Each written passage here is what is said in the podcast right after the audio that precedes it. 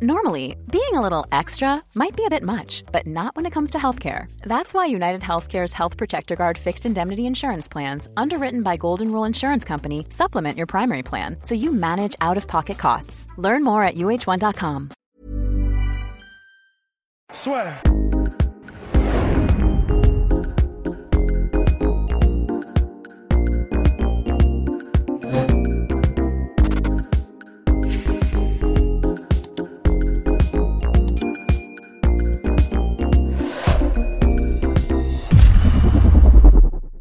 À toutes et à tous, bienvenue dans le podcast La Sueur. Bonjour mon cher Rust. Bonjour mon cher Guillaume.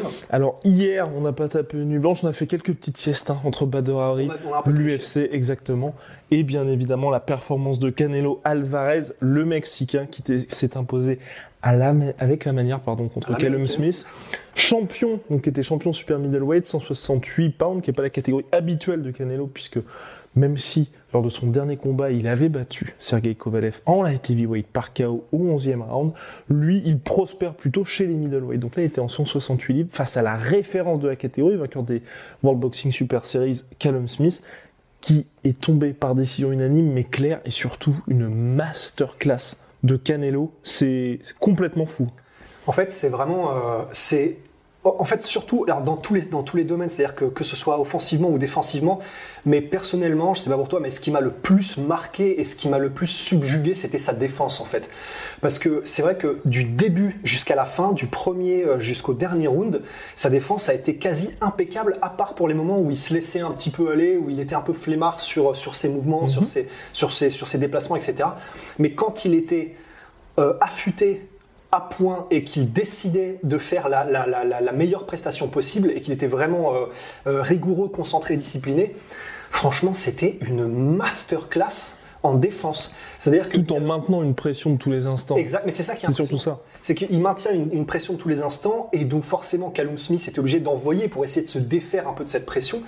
Et sauf qu'en fait, ben, il y avait tout. C'est-à-dire que il y a euh, des gens comme je sais pas Prince Nassim Ahmed ou Roy Jones, ils ont une défense qui est pas forcément orthodoxe et du coup tu peux avoir du mal à le jauger, tu peux avoir du mal parce qu'il y a beaucoup d'énormes mouvements de bus, des gros déplacements, etc. Là, ce qui est sublime avec euh, Canelo, c'est que quel que soit euh, le style que vous aimez ou que vous pratiquez, même si c'est très très académique, c'est juste, c'est- presque parfait en fait. C'est-à-dire qu'il y, y a un certain type, un certain style de défense avec Floyd Mayweather par exemple.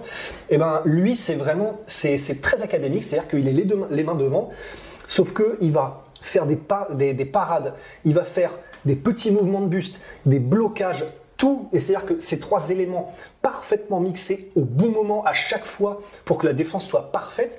Et franchement, il y avait vraiment des moments où on a l'impression que c'était presque qu'il était mais intouchable sur même des séquences à 3, 4, 5 coups de Callum Smith. Et à chaque fois, il avait la parfaite défense mouvement pour de chaque, coup, pour chaque mouvement.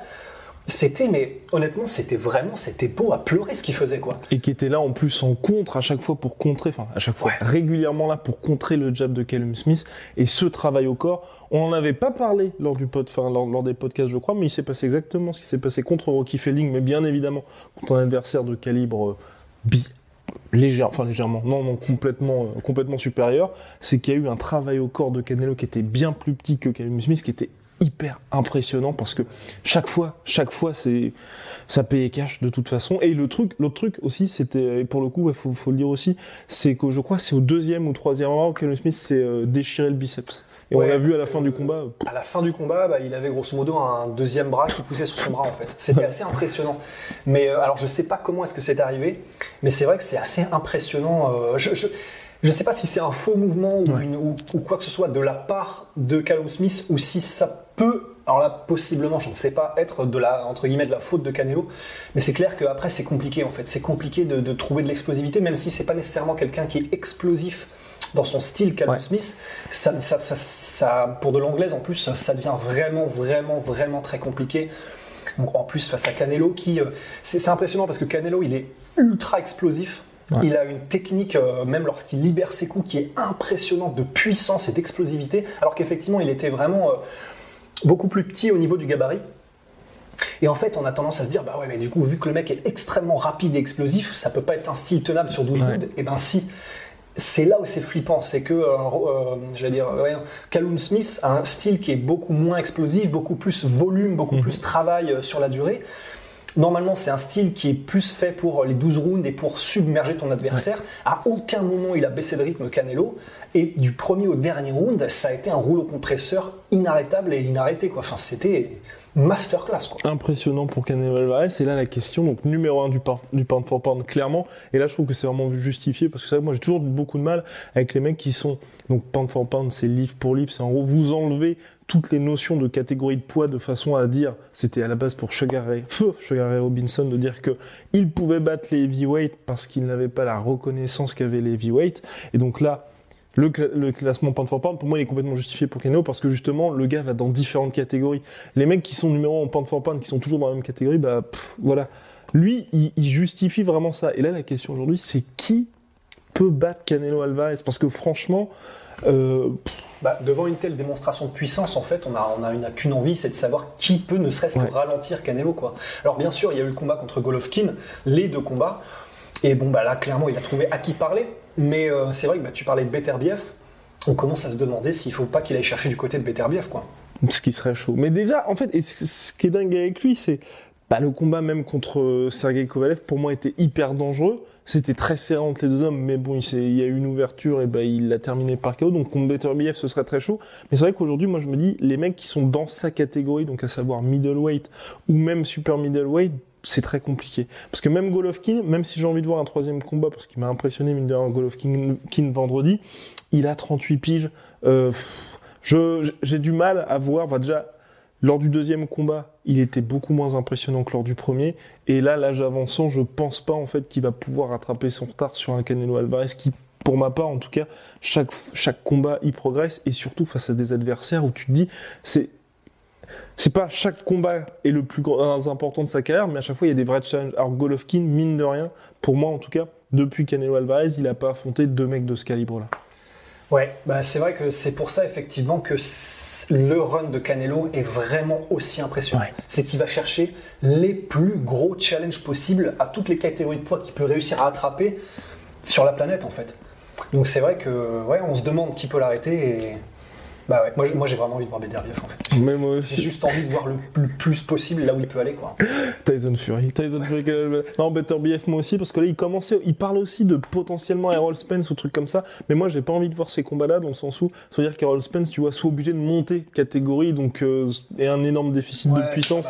comme euh, en gros quand tu as vu c'était Errol Spence, Mickey Garcia ou Mickey Garcia, j'aime beaucoup. Mais c'est vrai que quand tu te retrouves à monter de deux catégories, je crois et que tu perds finalement parce que l'autre mec est juste plus puissant, c'est un peu dommage.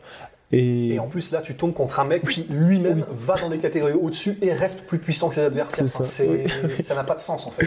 Donc, euh, non, c'est fou. Franchement, pour Canelo Alvarez, c'est fou.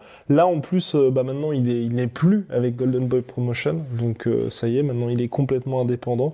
J'espère juste vraiment, à partir de maintenant, que bah, il il pourra continuer à nous faire vibrer comme ça. Là, je crois que normalement, il y a un deal avec la WBC, bien évidemment, la WBC, les fameuses fédérations. Alors, pour que la ceinture soit en jeu, parce que là, je crois que c'était pour la WBA, The Ring et WBC qui étaient vacantes, le deal, c'était que pour qu'il y ait la WBC en jeu, bah, le vainqueur affronte d'ici 90 jours le challenger obligatoire à la ceinture WBC.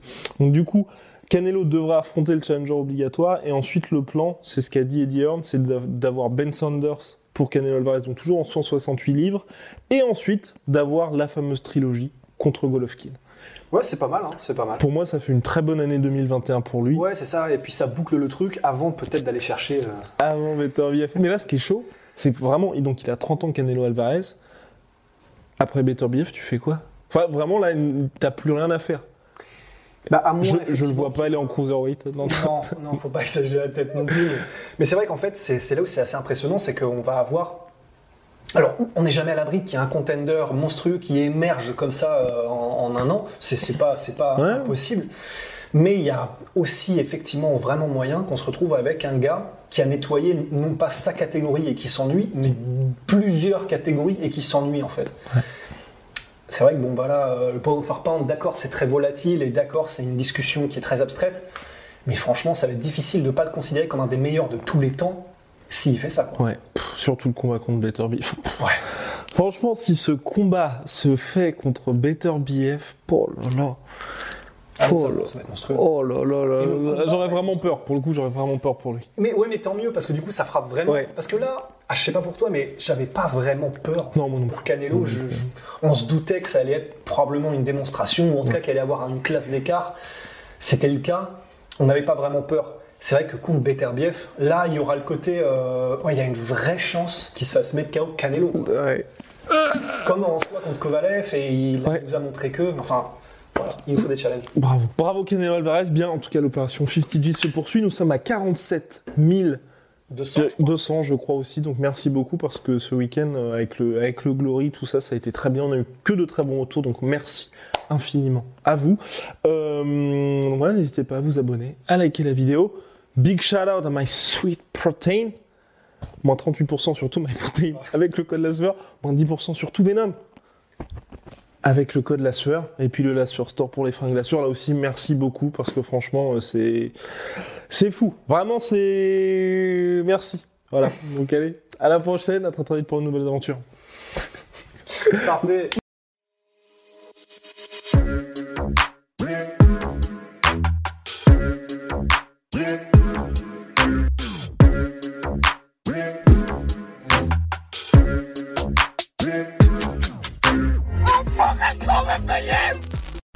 Et voilà, c'est la fin de votre épisode du podcast La Sœur. Si ça vous a plu, n'hésitez pas à nous mettre les 5 étoiles sur Apple Podcast ou sur Spotify. Vous pouvez aussi nous laisser un petit commentaire, ça nous aidera beaucoup. Et si vous voulez aller plus loin avec nous, vous tapez La Sueur sur toutes les plateformes ou sur les réseaux sociaux, vous nous trouverez. Et là, vous nous écoutez très certainement en audio. On est aussi en vidéo sur YouTube, mais également sur Snapchat. Là encore, vous tapez La Sueur et on sera là. Merci de votre fidélité et à très vite pour de nouvelles aventures.